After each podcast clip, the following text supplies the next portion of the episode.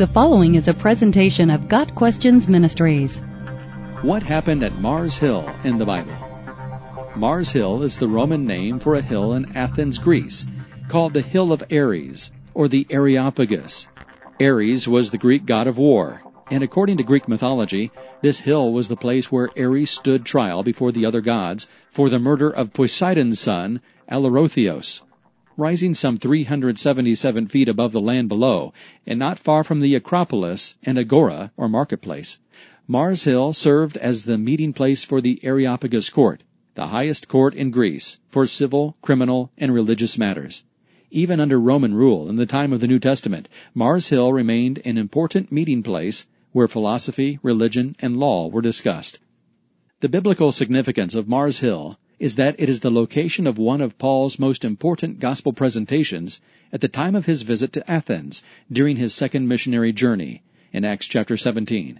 It was where he addressed the religious idolatry of the Greeks, who had even an altar to the unknown God. It was this altar and their religious idolatry that Paul used as a starting point in proclaiming to them the one true God and how they could be reconciled to Him. Paul's sermon is a classic example of a gospel presentation that begins where the listeners are and then presents the gospel message in a logical and biblical fashion.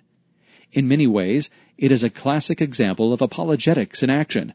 Paul started his message by addressing the false beliefs of those gathered there that day, and then used those beliefs as a way of presenting the gospel message to them. We know that when Paul arrived in Athens, he found the city given over to idols. Acts 17 verse 16. In his usual manner, Paul began presenting the gospel to both Jews and Gentiles. He started by reasoning in the synagogue with the Jews and with the Gentile worshippers, verse 17, and then also proclaimed the gospel in the marketplace daily with those who happened to be there.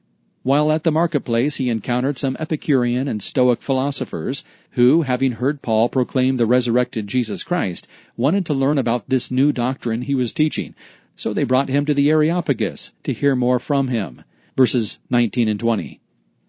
We know from history that the Epicurean philosophers generally believed that God existed, but that he was not interested or involved with humanity, and that the main purpose of life was pleasure. On the other hand, the Stoic philosophers had the worldview that God was the world's soul, and that the goal of life was to rise above all things, so that one showed no emotional response to either pain or pleasure. These groups and others, with their dramatically opposing worldviews, loved to discuss and debate philosophy and religion. Intrigued by what they considered Paul's babblings about the resurrection of Christ, they brought him to the Areopagus, where the Athenians and foreigners spent their time in nothing else but to tell or hear some new thing. Acts 17 verse 21. As already mentioned, Paul's presentation of the gospel is a great example to us, both as a pattern for how Paul identified with his audience and as an example of apologetics in action. His connection with his audience is seen in how he begins addressing those at the Areopagus. He begins with the observation that they were very religious, based on the fact that they had many altars and objects of worship, verse 23, including an altar to the unknown God. Paul uses that altar to introduce them to the one true God and the only way of salvation, Jesus Christ. His apologetic method and his knowledge that they did not even know what God is really like leads him to go back to Genesis and to the beginning of creation. Having a completely wrong view of God, those gathered that day needed to hear what God was really like before they could understand the message of the gospel. Paul begins explaining to them the sovereign God who created all things and gives life and breath to all things. He continues to explain that it was God who created from one individual all men and nations, and even appointed the time and boundaries of their dwelling. His message continues as he explains the closeness of God and their need to repent of their rebellion against Him. Paul completes his message by introducing them to the one before whom they would all stand one day and be judged, Jesus Christ, whom God had raised from the dead. Of course, many in the audience scoffed at the idea that Christ was crucified and rose from the dead on the third day, because the idea of resurrection to the Greeks was foolishness. Yet a few believed what Paul said and joined him.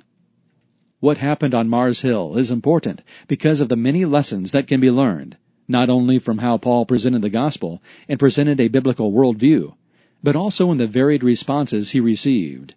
Some of those there that day believed and were saved.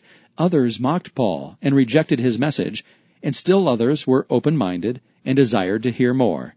We can only hope that those who were open-minded were later convinced of the truth and also repented and believed. As with all men, those who were confronted with the truth of the gospel and did not respond in faith had no guarantee of a second chance. As Hebrews 13 verse 5 says, Today, if you will hear his voice, do not harden your hearts, as in the rebellion.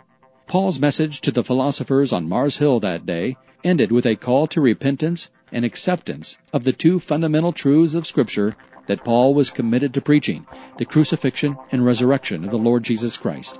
Paul preached Christ crucified to them, as he always did wherever he went.